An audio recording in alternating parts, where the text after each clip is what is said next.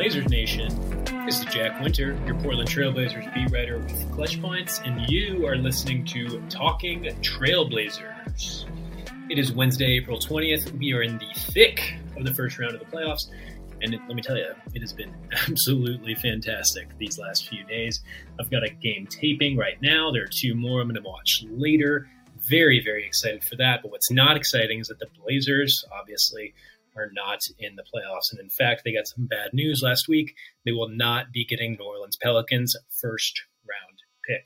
We're going to dive into that during this week's discussion with our favorite guest, Justus Rogers, and also other things the Blazers can do this offseason to improve their chances of improving in 2022 23, and then some general playoff talk, because let's be honest, there's other basketball to talk about right now that doesn't have to do with the Trailblazers, and that is what's most exciting to NBA fans. So we're going to take a quick break, and then without further ado, we will bring in Justus Rogers. You are listening to Talking Trailblazers. We'll be right back. All right, we are back with Talking Trailblazers, and on the line we have our favorite friend of the show, Justus Rogers. Justus, how we doing? I'm doing great, Jack. I'm doing great. It's always good to be here with you, my friend. Of course. And uh, you know, let's have some fun, as we always do, of course. We sure do. We sure do. I know just before we started recording, we were talking about the playoffs, chopping it up a little bit. When just what a pleasure it's been to watch this high quality basketball on a nightly basis, especially after what happened to the Blazers during the regular season. Oh man, right? Uh, but we're definitely going to talk playoffs. We're going to talk the postseason. But before we get to it, we've obviously got to talk some Trailblazers. Justus, you see what I did there? I see what you. I like that. That was yeah, clever, very clever. You know, I'm just getting more experience and just getting more comfortable, and all of a sudden puns start coming out. You know? Gotta love the natural puns. okay, let's get right into it, Justus. Let's do it. So, obviously, the biggest news for the Blazers that happened in the last week is they did not end up getting the Pelicans' first round pick because New Orleans made the playoffs out of the play in tournament perhaps in large part due to the fact that Paul George tested positive for COVID the morning of the final play-in game that decided who would make the playoffs. So very, very tough break for the for the Trailblazers there. They are not getting that Pelicans first round pick, um, which would have been conveyed to them due to the CJ McCollum trade. Instead, the Blazers are now likely to get the Milwaukee Bucks 2025 first rounder protected for picks one through four as a, as a result of that McCollum trade, which means they just have the one pick in the lottery this year instead of the two that we were all really, really crossing our fingers for. And I suppose I've just kind of answered the question I'm about to ask, but Justus, how big a deal is the Blazers not getting this additional first round pick? You know, what's funny is I think it might not be as big of a deal as a lot of people thought it would be or thought it will be. One thing that I know definitely caught me by surprise. Like I said, Paul George, you know, catching COVID the night before. Not saying it's fishy, but it definitely was funny. Um, I think he's all right now, but I saw it happen in real the, time. You think the league is? Uh, you think the league's going for the Pelicans? The league is, is pulling for New Orleans without. That no, no, no, De- def- definitely not. No, it doesn't look fishy at all. It was just weird timing.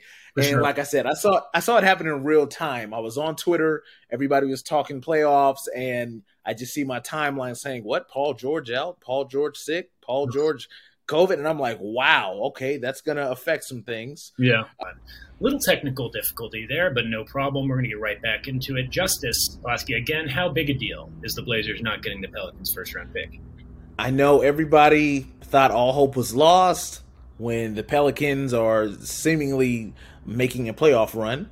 Uh, but all hope is not lost, and that's that's my opinion. That's my stance on it. Here's the thing: it's time for Dame to start recruiting. He has got to be that guy who is out there, whether it's through social media, his connects to other players in the league. He's got to reach out to other players who he can see himself playing with and find out do they want to come and play in Portland? There's so many free agents this summer I feel like the Blazers do have options. We don't know what's going to happen with Nurk, obviously, um, but I think Dame is he's got to reach out. He's got to see who wants to play with him um, in the Moda Center. Now, I know that's what Joe Cronin was talking about uh, during exit interviews. I believe it was last Monday. So, are you really of the belief that Dame is actually going to be making that type of impact as a recruiter? I mean, I think Dame can make that type of impact. Dame is the number one player. He's the superstar you know, he's kind of the vet on the team now. And I feel like he can kind of take the role like a LeBron would take, or, uh, you know, even players in the past who you see them, they have these connections with other players in the league, and they try to draw guys to their squad because they know they need to improve or get better. Um, yeah. So I don't I don't know personally, you know, how much room or how much leeway they're giving Dame or if he has any at all. But if he doesn't, I think he needs to take a stance because really they have to build the team around him and how many years he has left in Portland. Yeah, we touched on this a little bit uh, last episode. How Cronin was talking about it at, at, at Exeter interviews. How not only that he was going to ask Dame to recruit, and how Dame was very willing and excited to recruit uh, players this summer, but how also they were expecting Chauncey Billups to really factor in there. And to be quite frank with you, I'm skeptical, just in general, that uh, you know as much as well as well respected as those guys are, and they really, really are well respected. Uh, Dame, especially among active players, you're not going to hear you know a single other player in the NBA say say a cross word about Damian Lillard. But that does not mean that he's going to be able to recruit players to Portland, especially considering because the Blazers just don't have many assets. Like they're going to be really, really limited in terms of free agency which we're going to talk about later. Probably the Blazers are just going to be limited to the mid-level exception in free agency and then the biannual exception. Maybe they can do something with those trade exceptions, but even then, that's just one. That's just one or two avenues of team building without that that extra first-round pick. And this is something we've also discussed in the show before. Justus is that the Blazers are going to have to choose between having a cost-controlled young player, an elite young player, a guy they're you know probably going to draft sixth, seventh, hopefully top four, ideally. Let's hope the let's hope the lottery balls bounce the bounce bounce the Blazers' way. Mm-hmm. Um, and so they're going to have to choose between that and the, or trading for an impact player with that pick. They will not be able to split that baby, I think, as I called it earlier. I honestly don't even know where I get that expression, by the way. you know, I don't want to get too deep into it, but what's funny is that's actually a biblical reference. So, oh uh, yeah. Shout out to your Sunday uh, Sunday school days, I guess, or Bible studies you've been doing. those, those, those, those Sunday school days were a long, long time ago, but they actually they actually did exist. But anyway, so the, so the Blazers are uh, not going to be able to split that baby, unfortunately. No. Um, no. And so it, it, it, probably means, let's be honest, they're going to sacrifice a top six or seven pick in this draft for, again, an impact player who, best case scenario, who are we thinking that player is going to be in terms of in terms of caliber? It doesn't even have to be a specific player. Obviously, there are, there have been lots of reports about Jerami Grant, um, you know, dating back to even before the trade deadline, but then even after the trade trade deadline in the last month. Dame is supposedly a fan of Grant's as well. They played together on Team USA last summer, um, but man, I would I would be very hesitant to give up a top six, seven pick for Jerami Grant, especially because again, as we've discussed, he's he's going to ask for a four year, 112 million dollar extension this summer. So you said it's. I think I yeah I framed it. How big a deal is the Blazers not getting that Pelicans first round pick? I just have in my notes all caps huge deal. Huge deal. Gotcha. And, and, in fact, below there, I said it completely mars the summer. wow. Got it. Okay. I'm feeling that dramatic, apparently. Well, listen, you're not alone. Like I said, I saw it happen in real time. I saw my Twitter going crazy. I saw people making posts and just commenting about, you know, wow, it's over. You know, what are we going to do now? It's like everything was up in the air. So I, I definitely understand the sentiment. And even going back to what you said, I don't know how successful Dame will be in recruiting players to Portland, but I do believe it's definitely on him. I, that's just how I feel about it personally what's on him just recruiting players to Portland in general, or the fact that Dame is still around and he's recommitted to Portland, so now they're in this position of having to trade that pick? Well, yeah, he's still around. He's the number one option on the team. He's the vet. He's the go to player. It's really his team. It's really his city. So, in my mind, it wouldn't hurt for him to reach out to players that would possibly be a good fit and that Portland can afford because obviously we know they're in between a rock and a hard place uh, right now. Mm-hmm. Now, if it's not going to be um, if it's not going to be Jerami Grant, just some just some other players you could perhaps trade that pick for. And again, this is all theoretical, and the, these these hypotheticals honestly aren't the type of thing I'm very comfortable talking about, which is why I'm trying to get better at it. But just some players who they could perhaps target with that pick.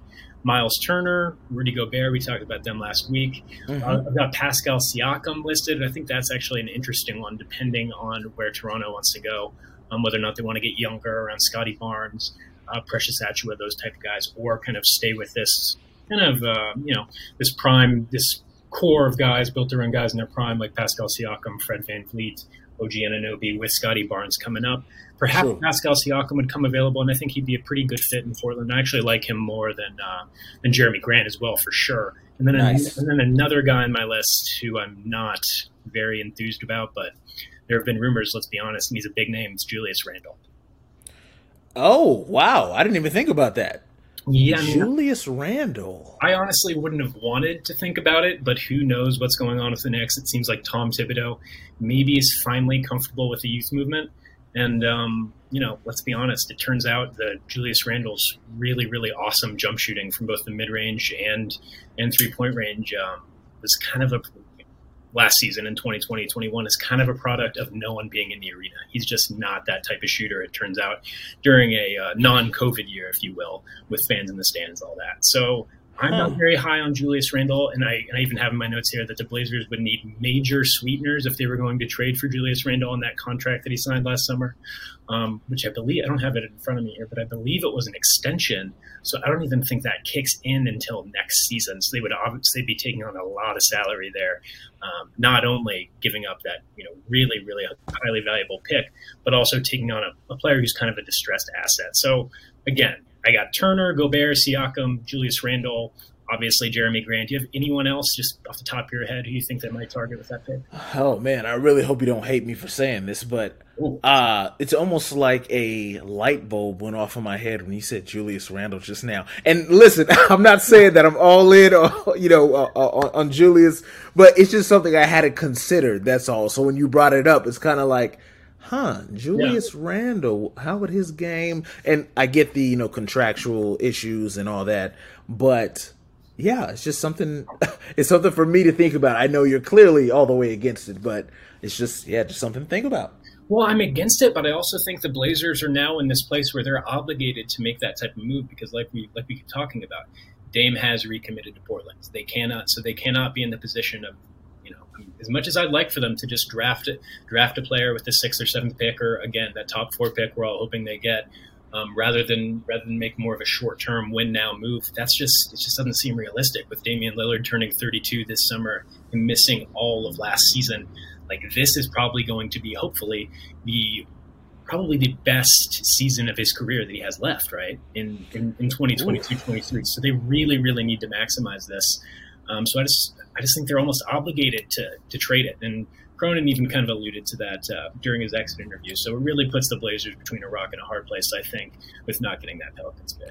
One thing I will say, I really not only appreciate, but I'm glad how vocal uh, Cronin is being. I feel like you need that from a front office, especially a front office that's had so many trials and tribulations that that Portland has had. So yep. it's almost like a breath of fresh air. You know, it's it's refreshing to see. Totally you know them seem, them being so vocal. Um, it looks like communication is being pretty clear between Cronin and the players and the staff and everything. So that's a good sign. Uh, I, I, think that's going to bode well for uh, for Portland going into this summer and uh, the fall for next season.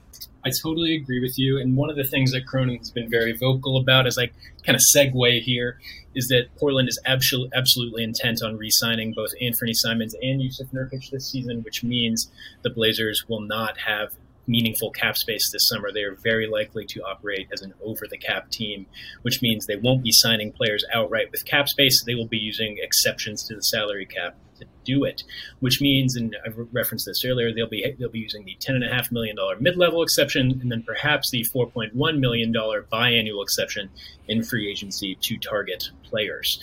Justus, you have any any potential targets for the Blazers with those with those contracts, given those salaries? Ah, uh, you know, first off, I do want to say that's smart. I, that was expected. I, I definitely believed that Nurk was going to be back. Definitely, definitely believed that Ant was going to be back. And even just seeing the you know social media rumblings and interactions, um, even before this became official, right. it was like, yeah, Nurk looks like he wants to be back. Dame wants him back. So uh, that sounded like a lock there. man, I it's tough.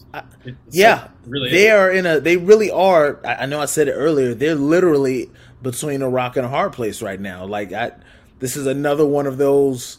Just I don't know if it's a hump. I don't know if it's a, a valley. I don't know what it is, but it's almost like the Blazers have so much potential, but they have all these other things that could possibly hold them back as they're trying to improve going into next season.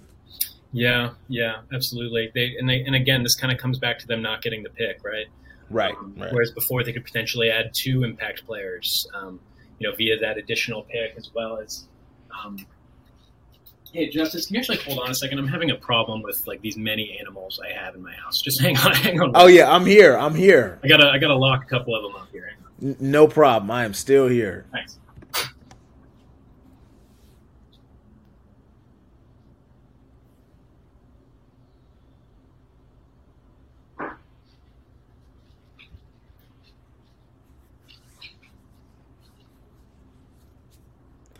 Well, folks, as Jack takes care of the uh, zoo he has over there, make sure you send him a tweet. Tell him to uh, order me a pizza tonight. I've got a taste for pizza. I think that'd be a great meal, a great dinner. So What- go ahead and. What did I walk into here, Jack? Whoa, whoa, hey, hey, Jack, how's it going? Everything all right? Everything good? you know, just sharing a little love with our listeners out there in Rip City and all around the world. And uh, you know, don't nothing, nothing to worry about. you, you, are a, you are a true pro. Listen, man, I'm just having a good time. That's all. All right, so I may or may not cut this. We'll have to see. But we were talking about, we were talking about which players the Blazers could potentially target in free agency this summer. Yep. With a mid-level exception with the biannual. I've got a few ideas, and unfortunately, I don't think they're going to excite Blazers fans and Justus. I don't even know if they'll excite you. Oh boy, yeah. Let me hear him. And I, and to be clear, it's not because these guys aren't good players. It's just because they are, you know, the fifth guy at best. Okay, all right. guy. And the Blazers need, you know, the second guy, the third guy, the fourth guy. Definitely, So anyway, exactly. the first, the first one that I've, the first one that I've written down here is Kyle Anderson, forward from Memphis. He's a free agent this summer. He's 6'8", 7'3", wingspan. Nicknamed Slow Mo. It's probably what he's most famous for. Yep. Um, and you wouldn't think because of that nickname that he's a good defender, but he's actually a really, really versatile defender. Can guard multiple positions. Um, one of the one of the biggest adjustments in the playoffs that were made between games one and two was actually Kyle Anderson starting the second half for Steven Adams for the Grizzlies and then guarding Karl-Anthony Towns, and that really, really changed that game for them. So that just kind of speaks to Kyle Anderson's versatility. He's also a really, really smart passer. He's got a nice floater game. He can kind of abuse smaller guards on switches if he's got a he's got a point guard or a smaller guard on him. Um, the one problem with Kyle Anderson, and it's a big one, he's a very, very poor shooter. with he's got a ridiculous hitch at the top of his release, um, which actually seems to have kind of reappeared in his game. His his release is so much slower this season than it was last season, so that really really limits him, not just in terms of his percentage, but also the volume of threes that he can get up. So. I, I like Kyle Anderson. Again, people might think that ten million dollars for a guy guy like Kyle Anderson is an overpay. I expect him to get that type of contract this summer, and again, I think he'd be a good fit for the Blazers. He's just not a sexy fit for the Blazers, if that makes sense. No, no, that definitely makes sense. I'm very familiar with Slow-Mo's game. I remember when he was in San Antonio, and I agree with you. He's got a nice little floater game, uh, can kind of finesse his way through the paint there. Not super athletic, you know, he's not No. jumping through the roof or anything like that, which Definitely not through the roof. I'm not sure he's jumping over the phone book as this. Right, right, exactly. Me and him might have the same vertical at this point. uh, so, you know, what's what's crazy is I, I wouldn't even be opposed to them uh, bringing in Kyle, but the way Memphis is looking right now in the playoffs uh, in the Western Conference, I don't see him leaving there. Right. Uh, I, I see them trying to figure out a way to hold on to him. Um, and I think that's really the main dilemma. I mean, now if he really just wants to go out and get a huge money bag somewhere, he might be able to do that the way he's playing in the playoffs right now. But I don't see it happening. But I wouldn't mind having him. Uh, I think he might mesh well with, with, with the Blazers' young guys, and he's he's been in the league a couple years now, so he's not a rookie. Uh, and and his game, you know, it's it's it's all right. It's it, it's average, I guess. I mean, that's that's my takeaway. Well, he's a good fit for what Chauncey Billups wants to do, I think, too. Uh, multiple playmakers, multiple passers, guys who make quick decisions, who can guard uh, in multiple ways. He's a good help defender. He can guard on ball. As I said, he's guarded Karl-Anthony Towns. He can guard wings. He can even switch on to smalls. And you know, he's not an all defense level level guy by any means, but he's a, certainly can be uh, part of an effective disruptive defense. I think he's very regularly up in the uh, league leaders in, in terms of uh, in terms of knocks, in terms of deflections. There we go.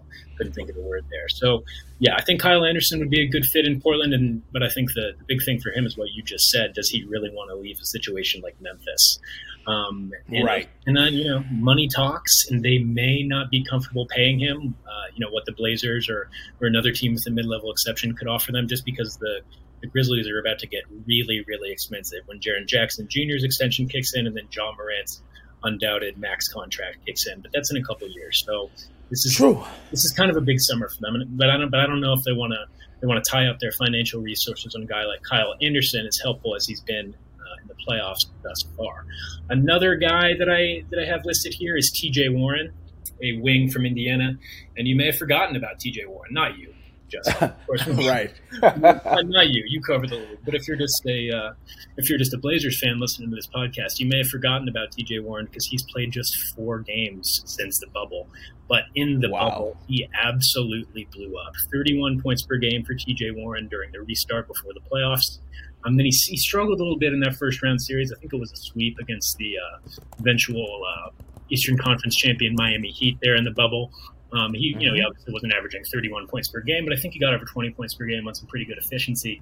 Then he also had that 50 point explosion in the bubble as well. So what I like about TJ Warren, he's a three level scorer.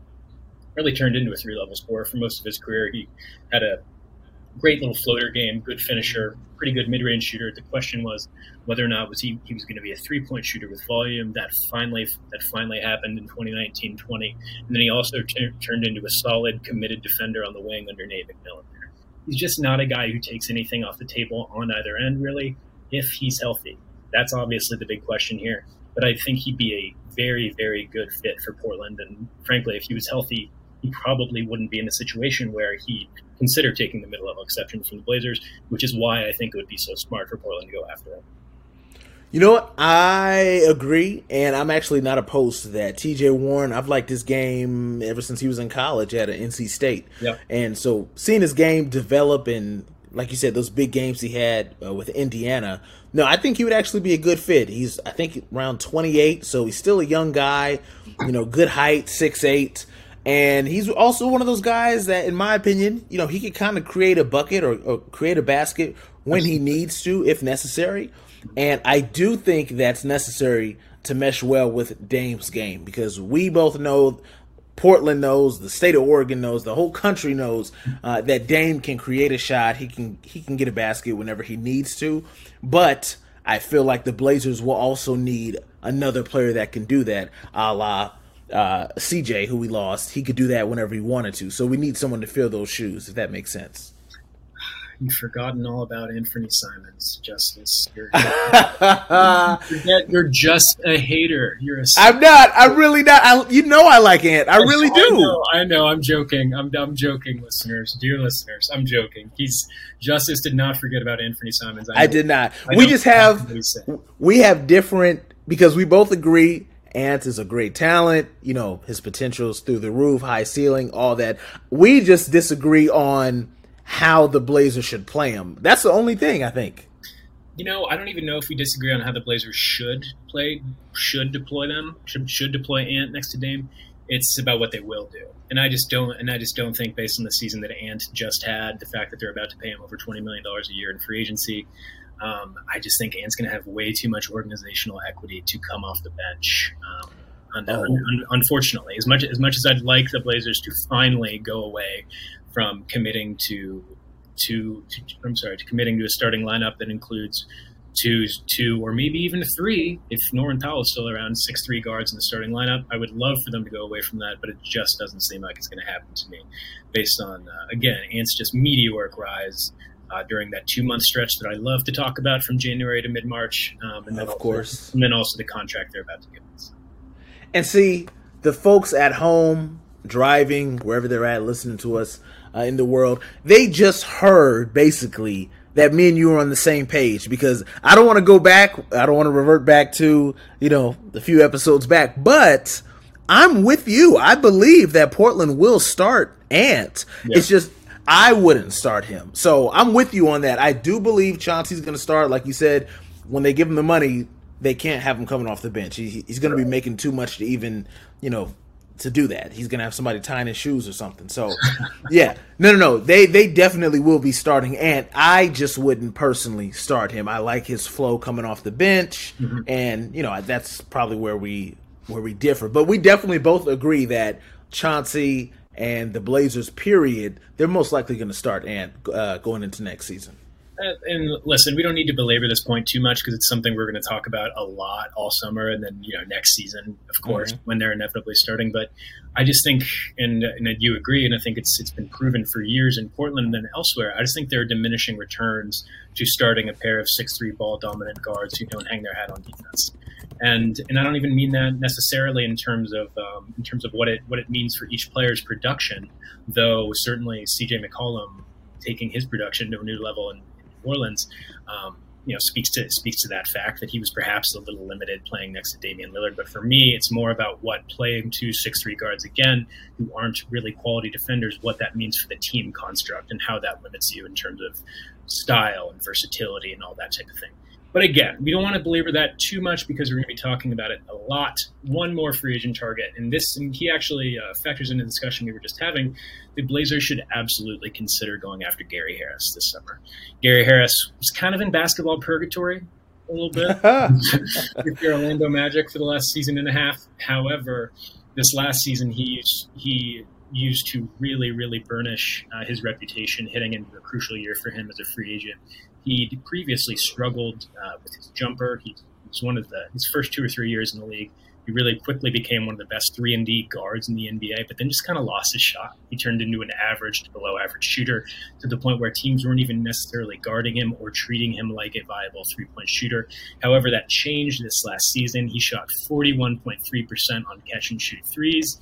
Um, and well, well, again, that's not quite an elite number. That is back to early career norms, and certainly he uh, he now he now counts for defensive attention. And he also shot 45.9 percent from floater range this season. And again, that's on low volume, but it speaks to just a little bit extra that he can do with the ball. Gary Harris, he's not just a standstill shooter. And again, what what would really matter for him and why he'd potentially be a good fit in Portland is because he's just such an ace defender.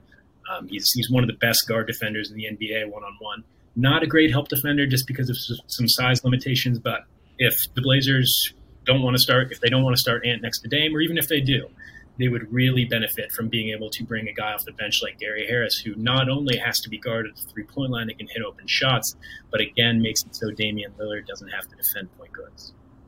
Here's what I'll say. Uh, I've always been, I shouldn't say a fan, but I've always, let's see, how do I even want to word this nicely? Okay, Gary Harris has has a good game to me. He's mm-hmm. definitely got game. Uh, when he was in Denver, I thought you know he was a great great player for Denver. There's only really one thing that is kind of like a holdup for me when it comes to either going after Gary or you know thinking that he might be a good fit is and we've had this discussion uh, I mean pretty much all year for the most part every episode I want to say is he's only an inch taller than Dame and maybe Ant as well. If Ant is still six yep. three, I know he's still probably growing.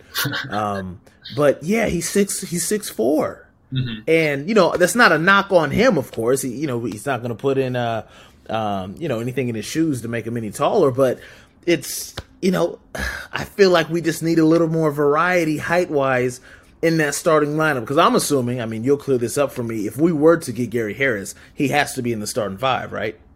I mean, again, ideally, I think he would absolutely start next to Dame in the backcourt and you bring Ant off the bench. But I, I don't think he'd start if they sign him. And I'm honestly not even sure that he's going to command the full $10.5 million uh, mid level exception this season. Maybe he's a guy you can get for the biannual, which I believe I had in my notes here believe it was four point one. Yes, four point one million dollars just doesn't seem enough for Gary Harris at this point in his career. And you'd think that he that he's going to go for the bag, considering he's you know right in the thick of his prime and finally had another good season. So again, I'd, I'd love for the Blazers to go after him. I'm just not sure what they'll offer him and what the market's going to be.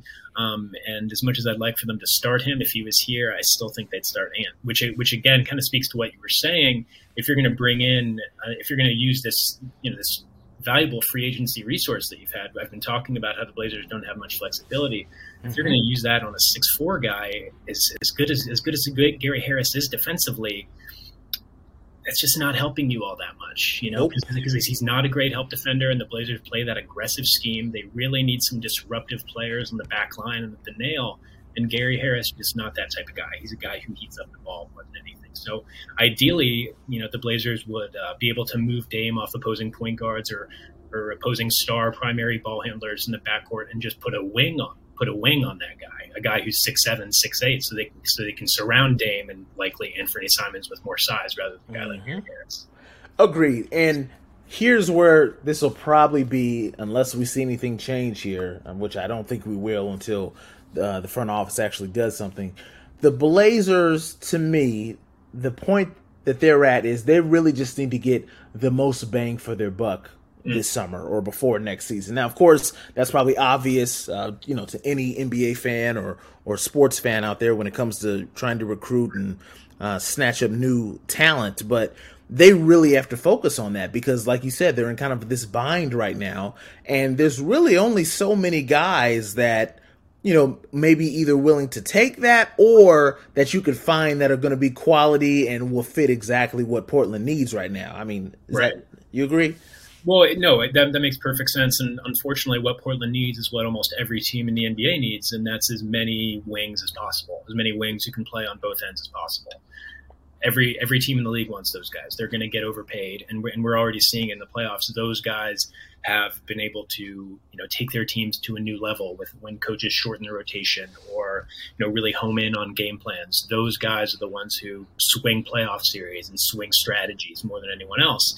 And Sure. um, you know, for the for the Blazers, there's just there's going to be a pretty a pretty shallow pool of players who they're able to target and who they could realistically get uh, who fit that bill this summer. So.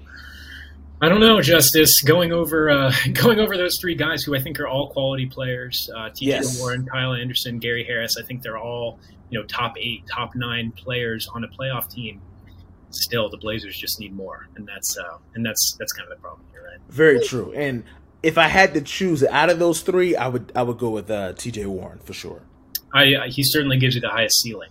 Um, Yes. ab- absolutely. But on the other hand, he you know he probably has the lowest floor too, just because you have no idea what's going on with that foot. I believe the reports were that he was uh, that he was healthy and even playing five on five with Indiana um, Okay. toward the end of the regular season. Um, but but still, um, you know that's a that's certainly a risk to take for a guy who hasn't played in basically in basically two years. Even if he was fully healthy, that's just a long, long time, a long, long time away from real NBA basketball. Very true. Very true. So, Justus, let's uh, move into our next question here, and it actually factors into the last thing we were talking about, and it's also pretty bleak. I'm going to be honest with you again, Justus. It's which, if any, current Western Conference playoff team could the Blazers be better than next season? Well, these are hopes, of course, because Right, we- uh, you and I, we are not fortune tellers, and I don't want to be. Actually, I, I'm comfortable where I'm at now. Uh, I would hope that the Blazers will be better than the Sacramento Kings. Uh, Okay. You know, they've been in a rut a lot longer than Portland has, so uh, I would definitely hope that the Blazers can be better than Sacramento. Well, what's the deal? You're not a believer in the Fox and the Ox? Uh no, no. I well, I'll say this: I got to see more. Uh, I've always, I've always uh, enjoyed uh, De'Aaron Fox's game, uh, but I have to see more out of that kind of combination. Yeah. And of course, th- this is just my point of view. I'm judging, you know, what we hope the future will be based off of the Blazers getting somebody good this summer. yeah, So for sure. that, that's Sure. how I'm taking a look at it. So, got to be better than Sacramento Kings. That's just, you know, that's the bar. That got to be better than Sacramento. I agree. Uh, I would say hopefully be better than Oklahoma City as well. You know, the Thunder have a very young. They have very. They have. A, you weren't expecting that, were you? You weren't expecting that. wasn't. I wasn't. I was, I was expecting you to you to pump a little sunshine into this into this question here. Instead, Well, it's not coming. well, what I'm saying, these are my hopes. These are my, you know, I would like to see this. Uh, I'd like to see them be better than OKC. They got a young team over there, not a whole lot of vets, a lot of talent, but you know, they're still kind of working on things, getting things together. Right. Um, I mean, of course, in the standings at the end of the regular season, we were just one spot above OKC, uh, but I'd like to be a few spots above OKC. Yeah, Uh, you know, as we've discussed, there was some context to, to the Blazers' 27-55 finish there. Just, uh, you know, some maybe just a little bit of tanking, a little bit. Right. Yeah, yeah, exactly. Just a little bit. Cool. And then, you know, this hurts to say, and I think you might even know where I'm going with this. Oh. You know, folks out there, of course, you know, it's it, there's no uh no lie, no deception here in all honesty. You know, I am a Portland transplant, born and raised in Southern California. Lakers fan to the day they, you know, put me in the ocean or wherever they put me when I'm n- no longer conscious. Uh, I would love to see the Blazers actually be better than the Lakers next year. Now, now, the reason I'm saying this is only because we saw just how much we just saw how bad the combinations were this year for the Lakers. We saw Russ, AD, LeBron, they didn't play well together, injuries, all that. We have no idea what's going to happen with Russ for the Lakers uh, this offseason either. Uh, so I would love to see the Blazers be better than the Lakers next year. That would be a huge improvement to me. I mean, that makes sense, I, I think, right? No, I think that absolutely makes sense. Um, I think I, I definitely expect the Blazers to be better than the Kings, then the Thunder, then the Rockets, um, and you know those teams aren't playoff teams, obviously. And and but though I so I think we can safely say they're going to be better than those teams, right? Because the Blazers are at least going to be really, really trying hard to win next season. For sure. And those teams, uh, you know, Sacramento is in a perpetual state of let's just say disarray. Yeah, defeat. and then uh, and then you know the Thunder and the Rockets are still kind of in a much different stage than the Blazers. They're they're still building up. They don't have it. They don't have a Damian Lillard, uh, a Sure. Jokic, those types of guys. So they're a couple years away. yes. Um, so, but I think we can also say for sure that the Blazers are not going to be better than Phoenix. They're not going to be better than Memphis, Golden Nope. State. nope. Stop me. Oh, I'm just going to keep listing teams. Yeah. Stop me if you disagree. Keep going. Golden, yeah, exactly. Golden State, Denver, and Dallas. I have those as guarantees they are not going to be better than. And then you can also say if if the Los Angeles Clippers are healthy, they may be the title favorite going into next season. Uh, so you know, if Paul George and Kawhi Leonard are healthy, there is no way the Blazers are going to be better than the Clippers. Uh, especially you know as we've as we've been talking about the the Clippers just are overflowing with wings. They're one of you know one or two or three teams in the league who actually has enough wings to be able to play uh, you know as many styles as, as you as you want to play with those types of guys. Um, True. And the Blazers do not have those guys. They don't have anyone who can guard Kawhi Leonard at this point. They and if you do have if they do get someone who can guard Kawhi Leonard, who's guarding Paul George, uh, you know, just the, the questions go on and on. So they're not going to be better than the Clippers. And then I have I have them as very likely not better than Minnesota and New Orleans. Does that sound right to you? Uh, I would say for sure. This is just me. I've been watching the playoffs. I know you have as well. Yeah. I say for sure not better than Minnesota, just because. Uh, I don't know Th- those guys. They, I know they lost. Uh, I believe it was last night, Yeah. but they've just. I don't know. I think they finally got it together over there, and just that weird mix of Patrick Beverley, KAT, D'Lo. I don't know Anthony Edwards. They just to me, they have a very not only a high ceiling, a lot of potential, but they've got something brewing over there. And even if their uh, playoff run isn't as long as I think it will be uh, this season, going up against Memphis, I think they'll be consistently there at least for the next couple years. Totally agree. Totally agree. And like Yeah. like Anthony Edwards doesn't necessarily have to get much better for that to be true either, right? No, not the team just Right. as a whole has to get better. Really, But I, but I think Anthony Edwards is on a very, very steep upward trajectory. He is rising fast. He seems to have really put together his physical tools. The game is slowing down for him a little bit. He's learning that he can get to the rim almost at will.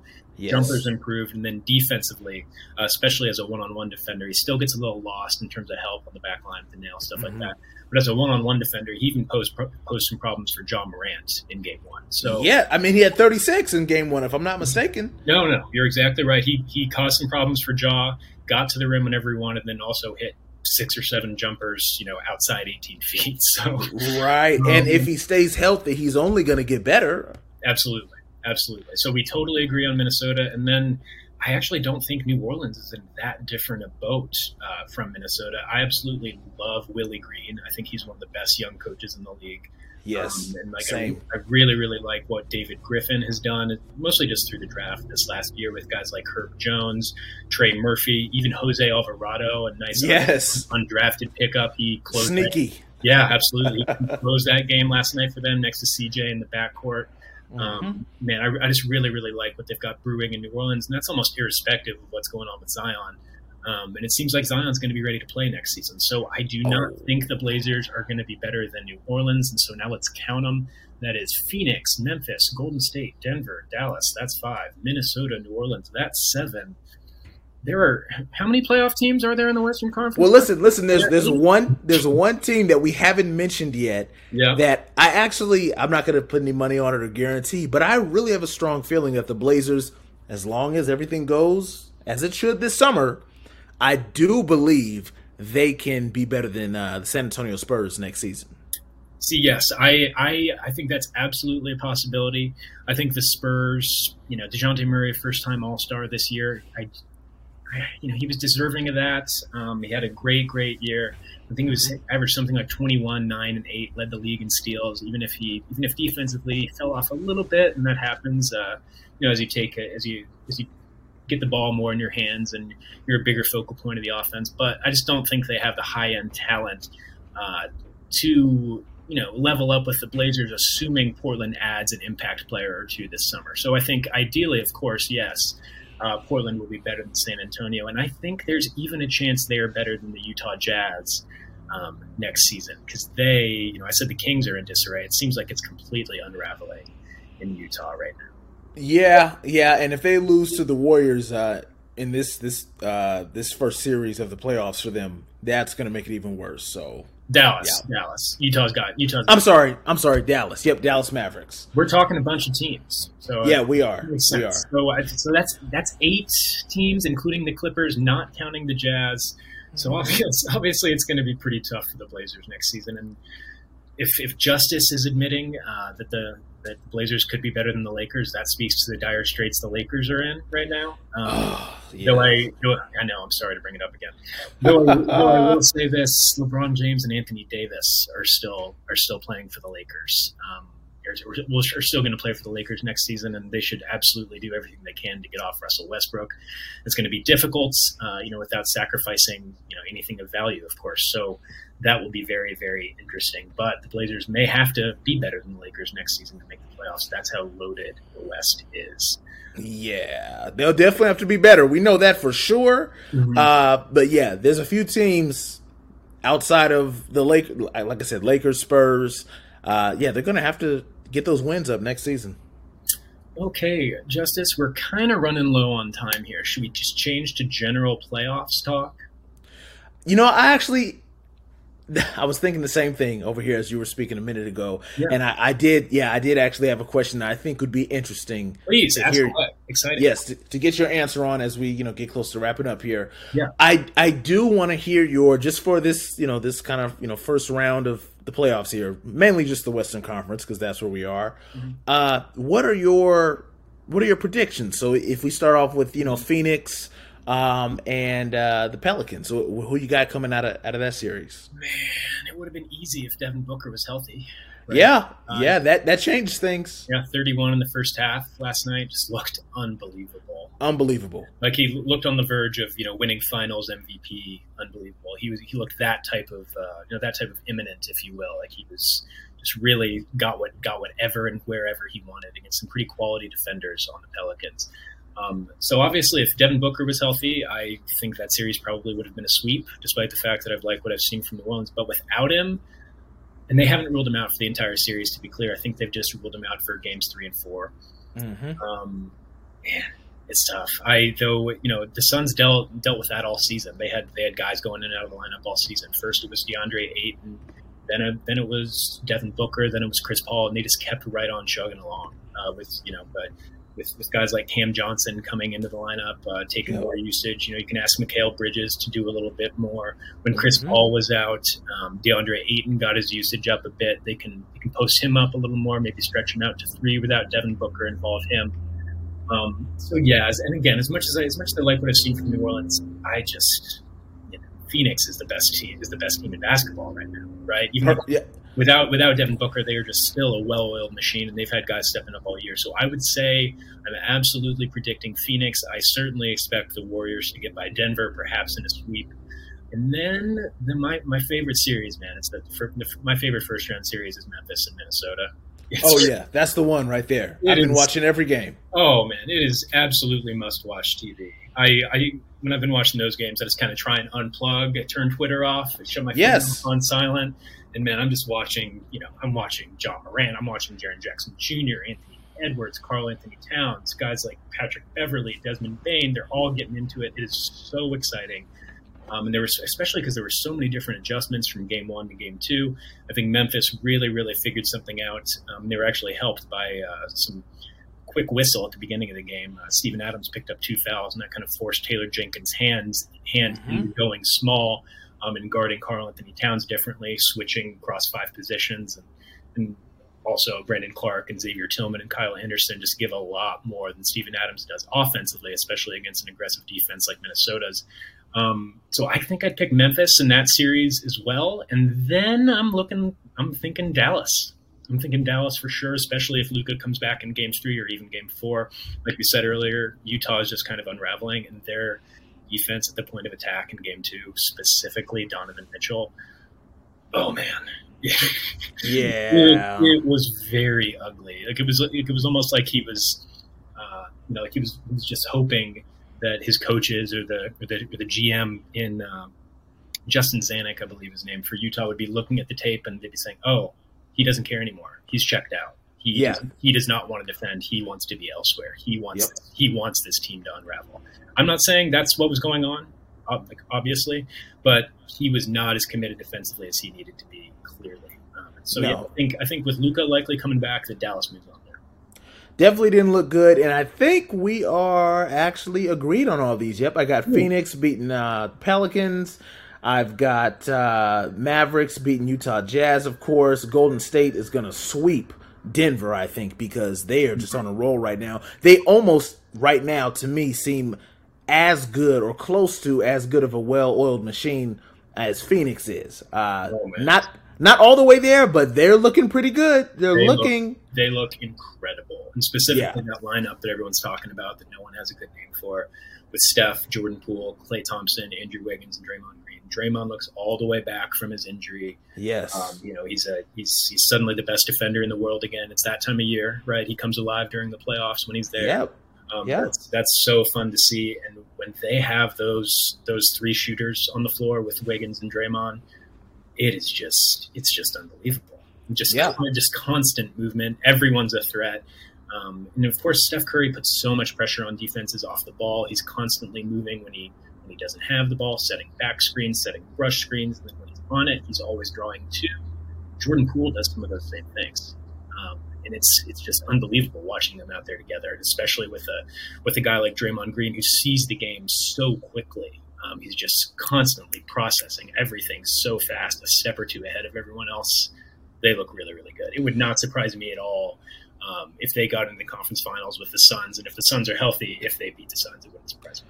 Yeah, no, no, I wouldn't be surprised at all. I'm almost, I'm almost upset at myself that I didn't expect for this to be the case or the scenario because going into it, especially with you know Steph kind of being, eh, you know, we didn't really know with yeah. that um, you know, nagging injury he's dealing with. I just thought Joker was gonna kill everybody. I just thought he was gonna in the paint. You know, I mean, I don't. I, I don't want to go as far to say the Warriors are undersized, but if you have Draymond, I think you can. They're you know they're undersized. Okay, Kevon Looney's their you know their their tallest, longest player, and he's right. he's in, in the rotation because you know James Wiseman's in the mothball. Exactly, uh, not even active actually. Right. Um, so yeah, I think Looney's just six nine or something. Yeah, exactly. Good point. So yeah, no, I thought I thought Jokic was totally just gonna torch uh, the Warriors in the paint, and that has not been the case. I, I was I was very very just blown away at the way Draymond was able to uh, just get under Jokic's skin. I mean, we know he can do that, but we're talking about the reign of MVP here. You know what I mean? So yeah. this is totally different and now my perspective is flipped and switched and i definitely believe the uh the warriors are gonna switch uh i'm sorry not switch uh they're gonna sweep um mm-hmm. uh denver There's, they, they don't have a chance at all in my opinion you know, and I'm and I'm sorry to do this, Blazers fans who are listening, but watching this Denver team, it just reminds of what happened in the first round last year, right? And just what a, just what a wasted opportunity that was for Portland.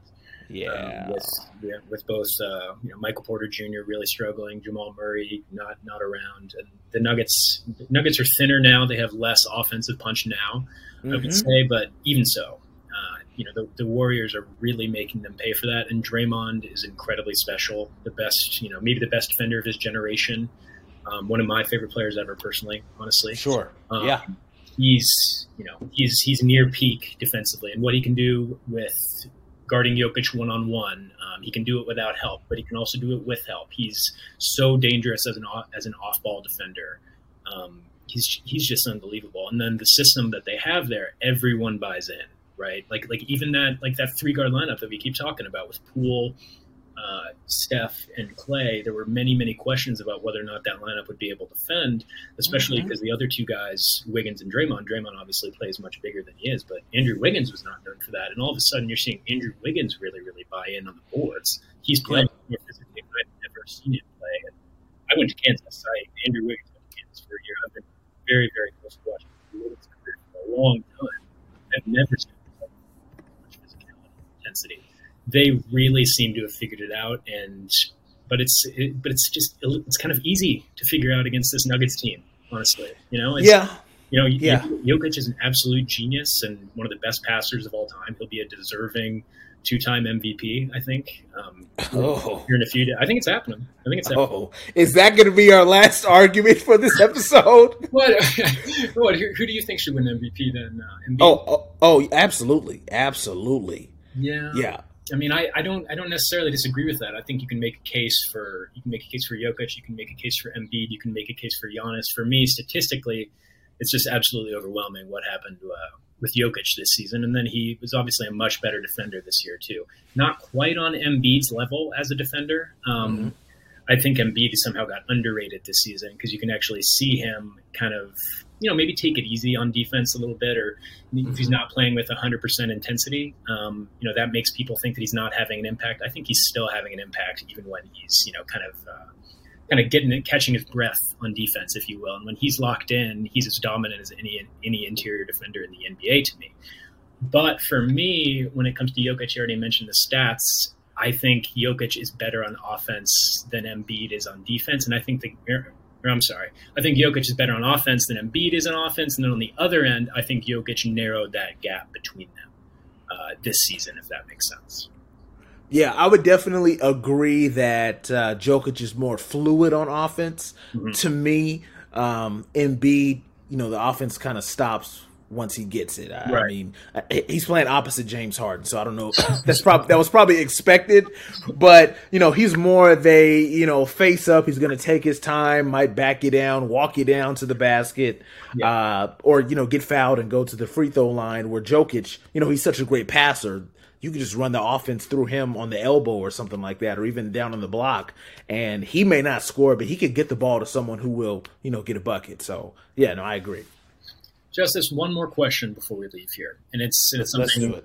And I, I, didn't ask you about it before we came on or, or anything like that, but just mm-hmm. is CJ McCollum's has his success surprised you at all, or maybe not even his individual success, but just the fact that the Pelicans with CJ in the backcourt and with him being really an integral an integral part of what they're doing on both ends. Does it surprise you that they're able to beat a team like Phoenix last night, even without you know, even with Devin Booker playing you know just over half the game? Wow, you know, that is an excellent question. And no, it doesn't surprise me at all. If anything, I kind of feel how Dame feels. It's almost kind of sad. It's almost kind of bittersweet. Like, wow, look at how much he can do when he is, you know, the main ball handler or the main guy on the offense. He's their number one option right now. Uh, of course, you still got Brandon Ingram, but, you know, CJ's really that yeah. guy, and I, and of course he's the vet. So yeah, right, exactly. So I feel kind of how Dame feels. We we saw through social media the other day. Dame, you know, kind of feels like, wow, I, this this kind of hurts to see him be so successful. Uh, but that's how it goes. I mean, you know, we've talked about this, and we'll probably talk about it all summer going into next season. Is you know the way players mesh. Sometimes one guy's being held back, and you don't mm-hmm. realize it until he kind of has his own team. And I can only imagine if Zion is healthy at the beginning of next season. Mm-hmm like you said, the Pelicans they might be a problem in the West. They might be even better than they are this year. Oh, I think so. I think so for sure. Um, but something I like that you said is, you know, and, and, you were referencing what Dame was saying is that CJ's really been able to show what he can do as a main ball handler. But what he's also mm-hmm. Shown what he can do is when he's surrounded by four quality defenders, or maybe not even quality defenders if you're not high on Jonas Valanciunas on that end, and which you know makes sense. He's not scheme versatile or anything like that. He's very very slow footed, but he is mm-hmm. huge. And so is and so is Brandon Ingram and Herb Jones he, you know, he may he may get all defense, second team all defense this season as a rookie. And then they're playing Jaxson Hayes at the four. He's seven feet tall with a seven two, seven three wingspan. Can switch on can switch on to pretty much anybody. That's a that's the perfect defensive ecosystem for CJ McCollum, yep. right? Yep. For, yep. for, for a guy like CJ McCollum, he's not playing next to Damian Lillard now. And I think what's interesting is that I and I'm, I'm not actually sure on this, but but I, I think this is how it happened. Is when they first got CJ, Willie Green started CJ next to Devonte Graham. Um, in the starting lineup in the backcourt. Um, and Jaxson Hayes, I believe, was still coming off the bench, and everyone else just slid down a position. Ingram, and, Ingram and Herb Jones. But then after after a few games, Willie Green realized, oh, the best the best way for me to maximize maximize my talent out there is to surround CJ McCollum with as much length as possible. Yep. And that's yep. that's what's going on. And now the Pelicans are a good disruptive defensive team, and they still have CJ doing everything he was capable of doing in Portland, but without you know the knowledge that it's Dame's team. You know this is this is CJ's team. This is Brandon Ingram's team, and so he's finally in an ecosystem that is best suited to his talents on both sides of the ball, and, and we're, we're really seeing him flourish. And you said it was bittersweet. It is it is a little bittersweet for me too. Just yeah. Because, because I would have loved to see this happen to CJ uh, in Portland, which is you know he wasn't he wasn't shy. He was saying, you know, this is where he wanted to be. If it was all up to him, he would have worked out here, even though he's happy to be in New Orleans. Um, but man, it was just never going to with uh, with the Damian Lillard, CJ McCollum pairing to me. Yeah, and this is my last note here. Yeah, and, and, and, and you'll let me know if you agree. Mm-hmm. if the Blazers had the same roster, including Dame, that the Pelicans have right now, I think it would work with Dame and CJ. Ooh. So you mean they'd start Dame, CJ, Brandon Ingram, and probably Herb and Jonas Valanciunas and bring Hayes off the bench? Yep, I'm saying yeah, the exact roster, literally that the Pelicans have, and just insert Dame. Just insert Dame. Yeah, I think I think you would see the Blazers that we know they they could be if they have the right players and the right infrastructure. I mean, I you know again that I'm still skeptical of that of the two guard alignment. Um, you know, mm-hmm. I definitely, but it would certainly work much better with guys like Herb Jones and Jaxson Hayes next to those mm-hmm. guys. Uh, even a guy like Trey Murphy, uh, a guy like Naji Marshall, even a guy like Jose Alvarado. To be honest with you, he's yeah. What's Jose Alvarado? Six one, maybe. But Not a big guy. No, but he's a great, committed, intense defender. Um, and that's just something the Blazers they just didn't really have during the Dame CJ era. Mm-hmm. Um, so I no, I certainly see what you're saying surrounding those guys with length, and it's and this actually kind of takes us full circle as we're as we're wrapping up here. The Blazers really need, can, can look to can look to that iteration, that theoretical iteration of New Orleans as you know, based a blueprint for what they need to do going into next season. They need mm-hmm. to surround Damon Ant with as much length as possible uh, heading into next season, just so they can so they can really level up defensively. Because if you're going to have Damon or was about to say Damon CJ, if you're going to have Damon Ant up there, you will hope the offense will be there right? Like you were sure. count, you were counting on the offense being there almost irrespective of who else is on the floor out there with them. It's the defense that's going to be a problem, which is why they need to surround them with as much length, as much disruption, and as many quality defenders as possible. I agree. I agree with every word there, Jack. Well, Justus, I love I love that we're ending on an agreement. Something else we can agree on is that you do great work, obviously. Jack. Justus, tell the people uh, where they can see that great work, though. Absolutely. And before I do that, folks out there, you need to know Jack does great work. So Oh. let's not. Oh. that's that's obvious, but I, I got to say it as well. um, uh, for those of you, yes, that are interested in uh, seeing my work um, and just even uh, getting a little inside look at, at my life, uh, you can follow me on Twitter. I'm most active on there. I do have an Instagram as well. Uh, to find them, they're both at Justus Rogers TV. That's spelled J U S T U S R O G E R S TV. Once again, that's at Justus Rogers TV. That's Twitter and Instagram. Catch me on there. Let's talk sports, basketball, uh, playoffs, culture, whatever. Uh, having a good time with Jack and all of our uh, buddies in the NBA Twitter community. Uh, that's where you can find me. You can follow me at Armstrong Winter on Twitter and all my Blazers work at Clutch Points Justus. We will be back next week to obviously talk some Trailblazers, but unfortunately, the Trailblazers are not in the playoffs, which means we'll be talking to other teams. We had a good time doing that this week. Absolutely. We'll be back. All right, thanks, Justus. Thank you, Jack.